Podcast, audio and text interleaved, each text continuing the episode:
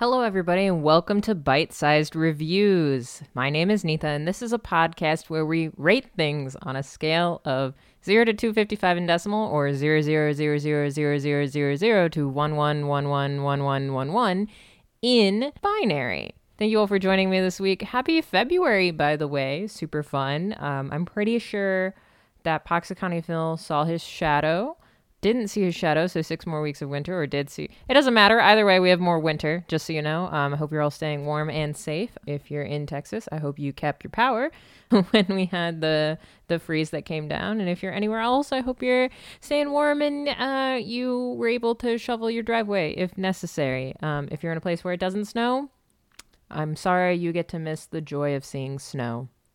I am, however, jealous that you do not have to see ice, probably.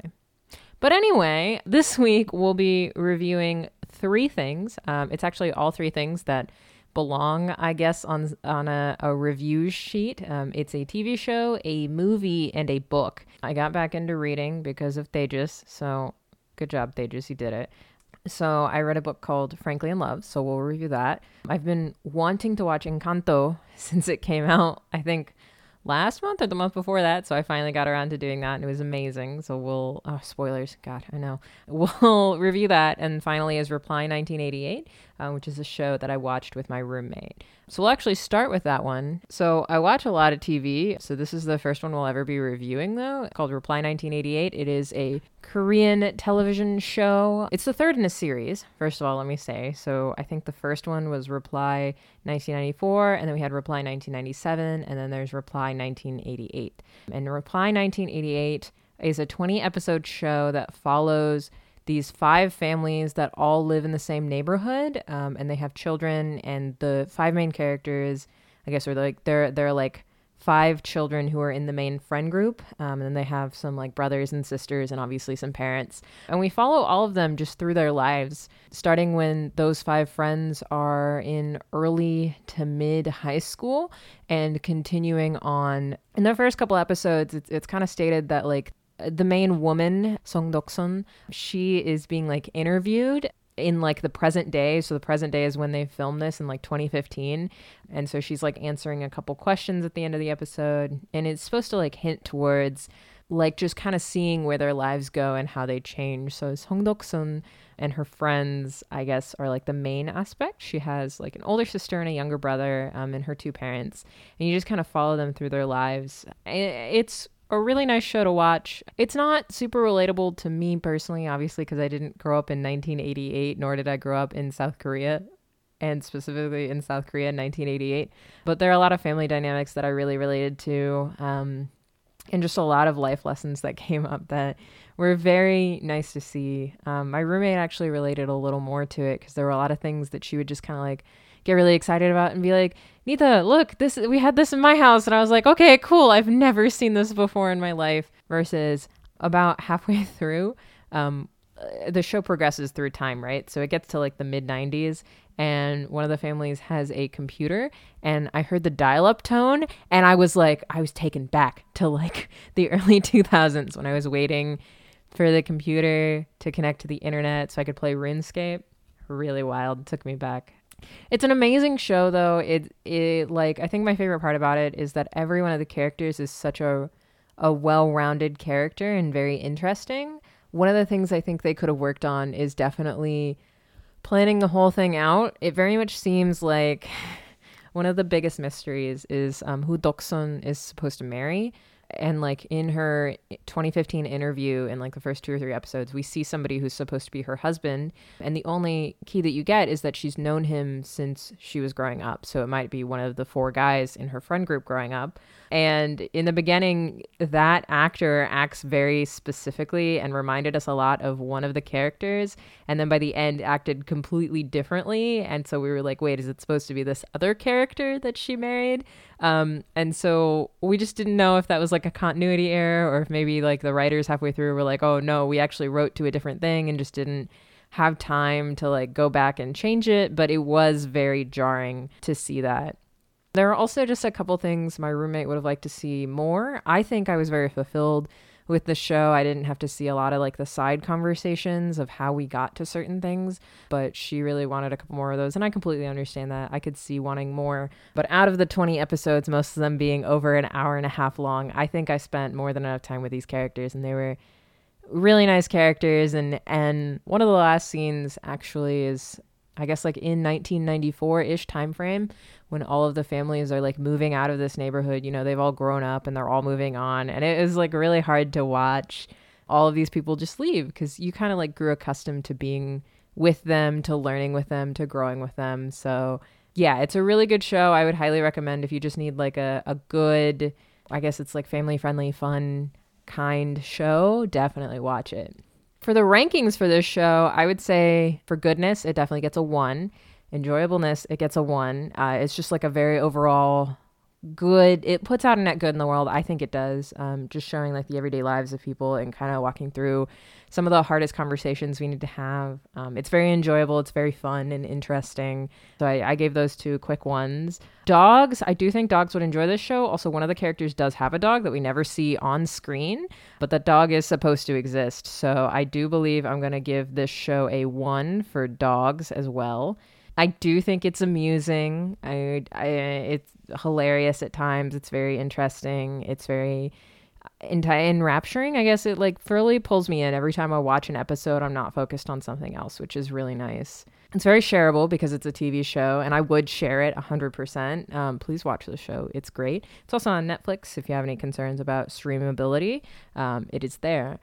I would also give this a one um, in reability. I tend to not rewatch TV shows, but this is one I would watch again and I would recommend people to watch. So I think I have like a rating system of like if you're scaling something out of 10, anything that I really, really like, I'll give a nine or above. And if I give it a nine, I think it's a really good show.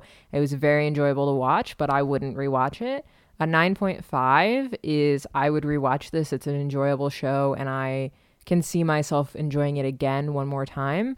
But a 10 would be I enjoyed this, I would rewatch it, and I would suggest other people to watch it. So this is definitely something that I think would get a 10 if this was on a 1 to 10, you know, decimal rating, but since we're on a binary scale, it's not getting that. And then personal rankings, I'm giving this a 1. I really enjoyed it. It was a great show. And cinematicism is actually also a 1. So I think this actually gives this the first thing that has gotten a 255 rating. I don't expect it to be the only one though. I'm actually kind of concerned that I think all of these today are very very high. But let's let's see. So that actually gives uh, replying 1988 has a 255 decimal ranking or a 11111111 binary ranking. Next is Encanto. Encanto is the new Disney film. Encanto is the new Disney film that came out this past couple months on a family, uh, the family Madrigals, who are a very magical family, and everybody who was born into the family has a magical trait um, of something to help help in their in their community. Um, so the matriarch Madrigal actually fled from persecution and there was fighting and war. And along the way, her husband died, and her three children and her were gifted these lovely gifts. She was gifted a full town to take care of all the people who were refugees from this big conflict. And her three children were given gifts of seeing into the future, your emotions tying to the weather, and one of them has the ability to uh, heal any ailments through food.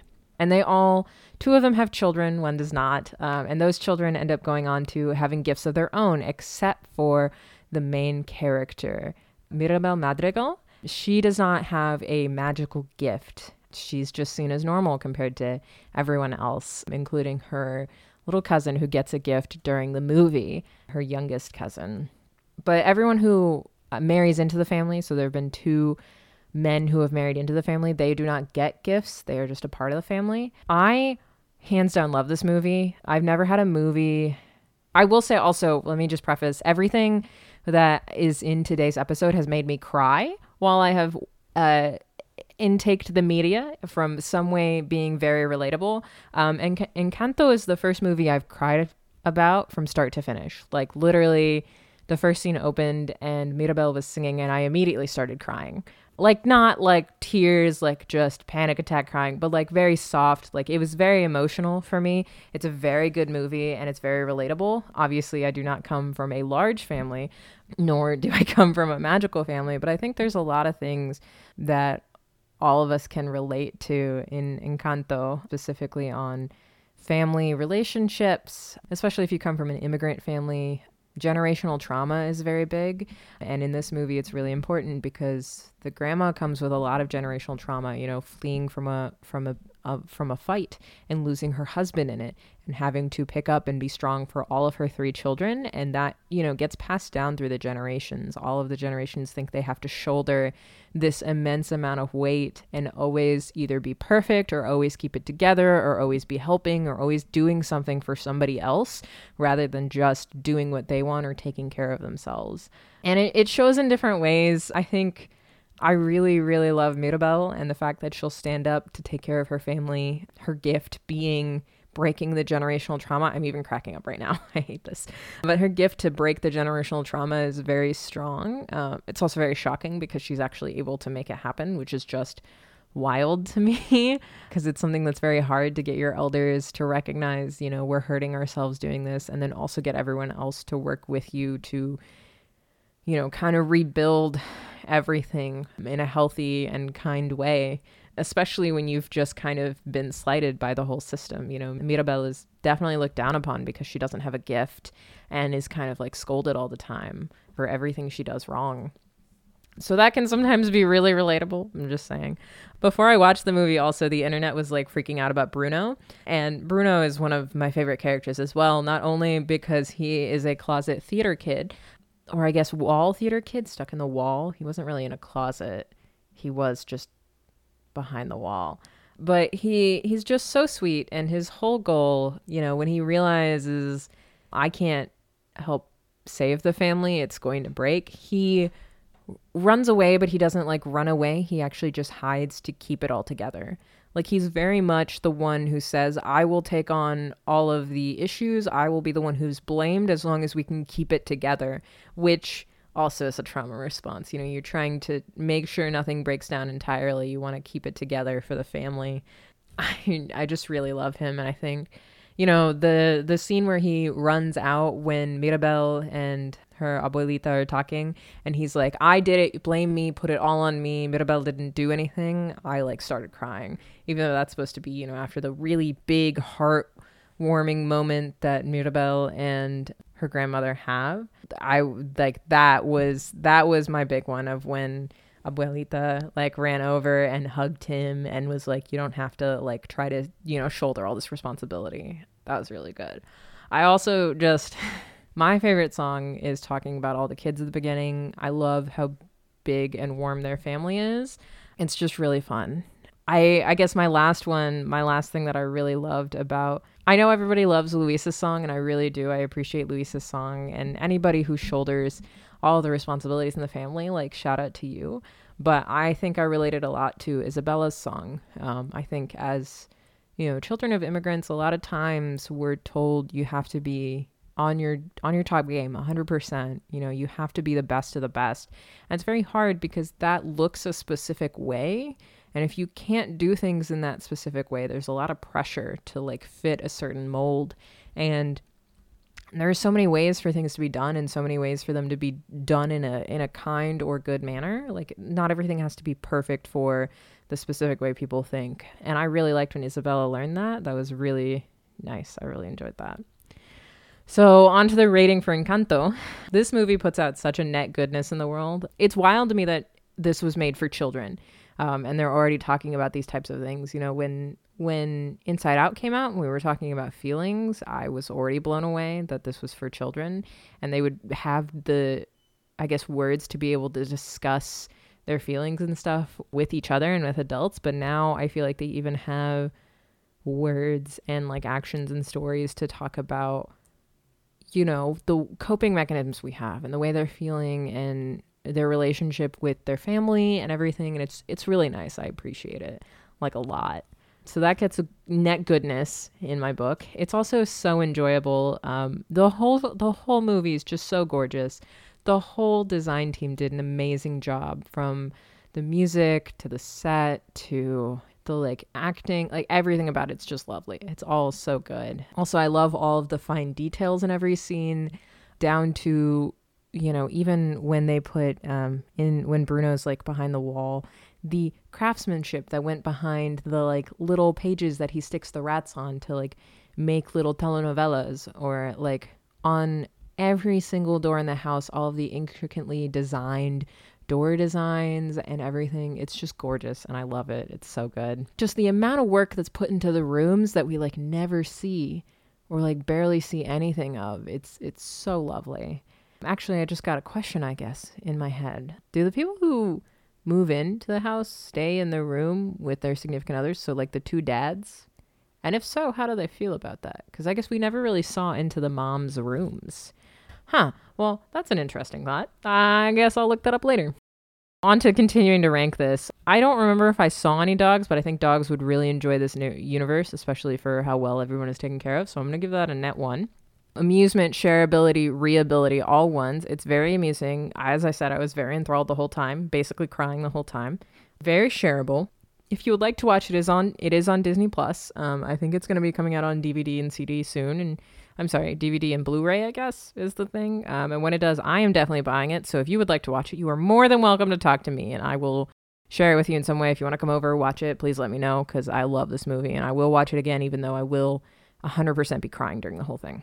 Reability is definitely one. It's a movie that I would watch over and over again. It's honestly one of the only movies that I would watch over and over again. I have a couple, um, and that's why they're the only ones I also get in physical copy. So I'm very excited to get a copy of that. Personal ranking, as you all could tell, was definitely going to be a one. And cinematicism, as I talked about before, definitely a one. So this movie also gets a 255 rating in decimal or a 11111111 in binary because it's just that good. It really is good. Um, I highly recommend you watching Encanto. It's just an amazing, amazing movie. Finally, we're going to be talking about the book Frankly in Love. Um, it is about a Korean American 18 year old boy who's named Frank. He is in his senior year and he falls in love. And this follows that kind of. Uh, in my opinion, that's not the most important part of the book, but it's definitely a coming of age, growing up story for a senior in college. All of the characters are amazing. You've got Frank and his mom and dad. You know, you have Frank's best friend, Q. You have his like gathering friends. If you are uh, a child of an immigrant, you probably had one of these, but just a like group of friends that you only see when your friends, your parents get together with their friends. Um, specifically, it's all of the people that Frank's parents knew in Korea.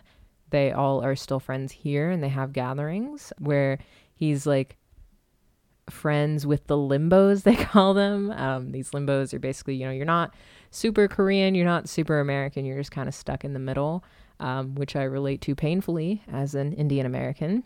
And then he has the AP kids, the that Frank is, I guess, friends with. There are six of them in the AP class.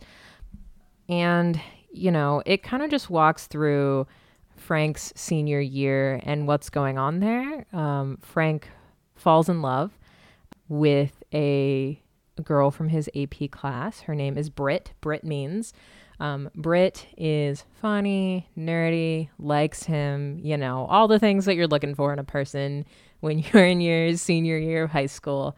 But she is not Korean or Korean American. So he knows that his parents will not be happy. Actually, along the way, his parents and kind of some of the other parents um, that his his parents are friends with try to set him up with this girl Joy Song, who is one of the limbos. She is dating a Chinese American guy. Um, so both of them actually start fake dating Joy and Frank to kind of get their parents off their tail and let them date the people they really quote unquote want to date. And it's really fascinating to watch as Frank goes through these motions of, I guess, tackling dealing with his identity and being in a relationship with somebody who is not of the same identity while also dealing with the fact that he has to you know study for SATs and get a really good score to get into the school that he wants to. And in the background you have all of this family stuff going on. So Frank's family actually owns or operates or owns and operates really don't ask that they're in charge of a like convenience store. And that that was probably the thing that drew me in the most. My parents owned and operated hotels when I was younger. So Frank actually works every Sunday with his dad in the convenience store and I used to work with my parents at the hotel and you know being an Asian American kid, part of what you want to do is fit in and hang out and not really be cool. I think all of us know when we're in school, if you're like in the AP classes or you're like accelerated, you're going to be the nerd and that's okay. But you want to fit in with the nerds and you want to have friends because that's, you know, it's an important part of life. You want to, you want to be with people. And I guess when you're also younger, you want to start dating. So Frank has a lot on his mind, especially that he really likes this girl, Brit and Joy really likes the the guy she's dating. So they do this thing in the background where they're both like fake dating in front of their parents, but then real dating the people they like. Joy's relationship does not work out. She has been dating the guy she uh, is dating longer and realizes she doesn't really like him and also had to hide him from her parents for you know, reasons. And so she and Frank end up realizing that they really like each other, actually and he breaks up with Brit eventually and goes out with uh, Joy, and that's nice and well. But in my opinion, not actually an important part of the book. In my opinion, the important part of the book is definitely Frank and his identity, um, and also his relationship with his family. You know, growing up in an Asian American household, there's definitely one parent that I'm closer to than the other, and I think that's, you know, partially because my parents had to put their work first when I was growing up, I definitely got really close to my dad and not as much to my mom. And I think the similar sentiment can be said for Frank. He's not super close with his mom, but I think he's closer with his mom than he is with his dad. That's actually why he works in the store on Sundays is his mom wants him to get closer to his dad. And throughout the book, his dad um, actually gets cancer. And they try and try and try to keep it away from Frank. You know, they don't actually know about it until um sorry, the first thing that happens is that his dad gets shot at the at the convenience store. And that's the most terrifying thing by the way. I was always worried about that growing up that my parents would get shot while working. Um, or be physically harmed in some way. That's not something that really goes away if your parents work in that kind of scenario. You're very stressed about it in a customer facing job, especially when I think it was very timely that this book came out recently. It's not super old, um, especially with the a lot of Asian American hate crimes that have increased in this country. It's very stressful. You know, after the 2001, September 11th, 2001, I have been concerned about my parents all the time. So I started crying at that point um, when his dad got shot. Luckily, his dad lived. Um, he's a strong cookie.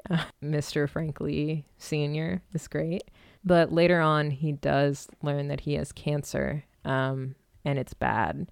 And like most parents, they, I guess most Asian parents, correct me if I'm wrong if you have Asian parents and they didn't do this, but my parents do this all the time. Frank's parents don't tell him. They go as long as they can without telling him. And we as readers kind of figure it out because you can tell his dad's not working as much. He's getting tired more. He has these pills he has to take. He's being nicer.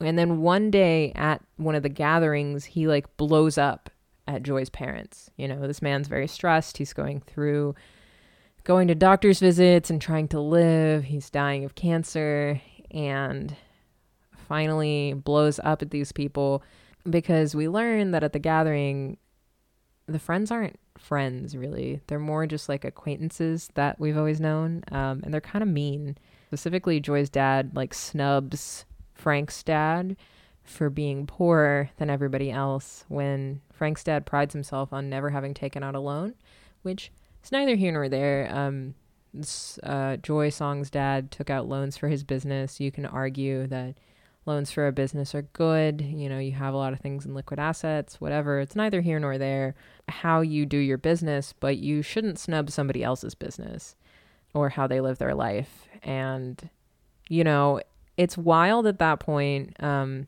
you're reading the whole thing through Frank's eyes, and most of the book is in English, and he will explain things, simple things um, that we wouldn't really understand that are, are Korean or from Korean culture, and he'll do it in English still because he only knows English really. But there's about a page to a page and a half that is just from Frank's dad and Joy's dad yelling at each other in Korean. And so I had to translate it. The mom kind of talks about it a little later, but if you translate it, obviously you can't get the full thing, as you could if you heard two men yelling in Korean at each other and understood the Korean. But it's very impactful. Joy's dad even starts insulting Frank and like Frank the the kid in front of Frank Sr. And that's when he's had enough. He's like, You can insult me, you can insult my business, you know, but you can't insult my son. You can't put him down. So it like breaks the whole relationship and they like leave. And Frank learns about his dad's cancer. And that I think is much more important is this idea of family relationships. Um, at least to me, I'm very close to my family.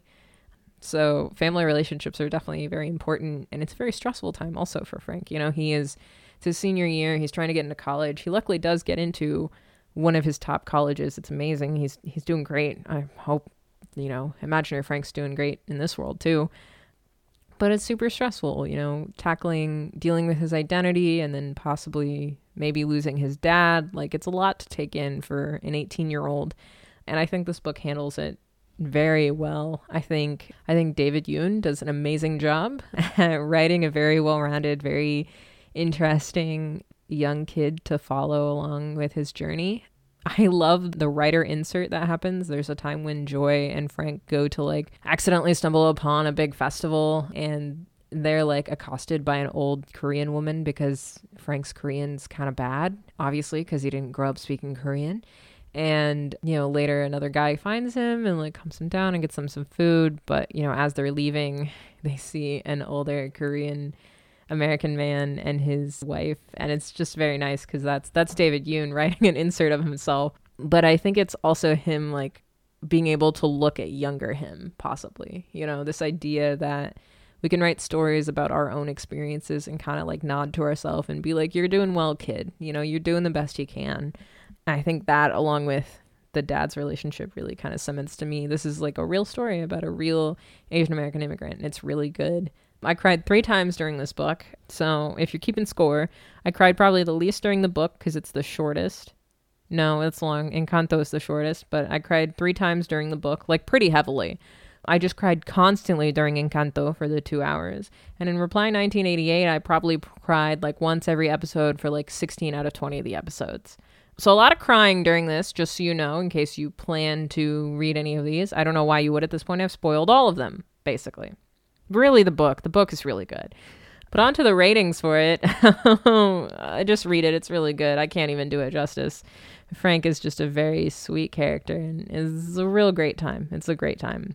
For net goodness, I think this is a strong one. Um, this really puts a really good, good book into the world, and I think it's great to have more um, Asian American representation. We all have very different experiences, but I think there are some things we can all relate to, um, including growing up and trying to take the SAT. I was triggered. I felt like I was back in high school. It was a lot. Enjoyable. It was amazingly enjoyable. I read through it so quickly. I'm not even kidding. It was an amazing book. I think dogs would enjoy hanging out with Frank. I don't remember if there were any dogs. I don't think there were, but I think dogs would enjoy this. Amusement, shareability, and reability, I'm giving uh, one. I actually read this through my local library. Um, I don't know if that's because I live in a large city, so they had it. But fun fact, you can ask your library to get books. So please do that, everybody. So shareable. I would definitely read this again, honestly. And then actually, I'm to give this a one personal ranking. I love this with all of my heart. But I'm to give this a zero in cinematicism because I think there's a level of too much realness that comes from this. I think it's very hard for me to differentiate what gets cinematicism, but I think at a real point, nah, I'm giving it cinematicism. It's an artfully made book. I retract everything I say. It's lovely. Uh, I think it deserves it. Honestly, this also deserves a 255 uh, decimal ranking or a 11111111 binary ranking. That's right. I gave all of them all ones this time. It's not cheating, I promise. Putting us now at all three of the things I rated today being number one on the list. Do I think this is going to happen often? Probably. I tend to intake very good media. So, uh, what I'm saying is, you all should give me suggestions of what to rate. So, maybe we have a more averaged out list. But I'm also here for everything just getting a 255 after this. You know, let me know what you think. That's it for this week. Please, please, please read Frankly in Love, watch Encanto, uh, watch all of Reply 1988. They're amazing. Also, read Stardaughter, uh, use Thimbles, send someone a birthday phone call, celebrate New Year's Eve next year, I guess. Don't go to a car dealership. Don't do it. And maybe use binary if you have to, but like you don't need to. But that's everything on our list so far. Not in any particular order. I didn't put it in order, sorry, because car dealerships are the worst. But yeah, that's uh that's it for this week. Thank you all so much for listening.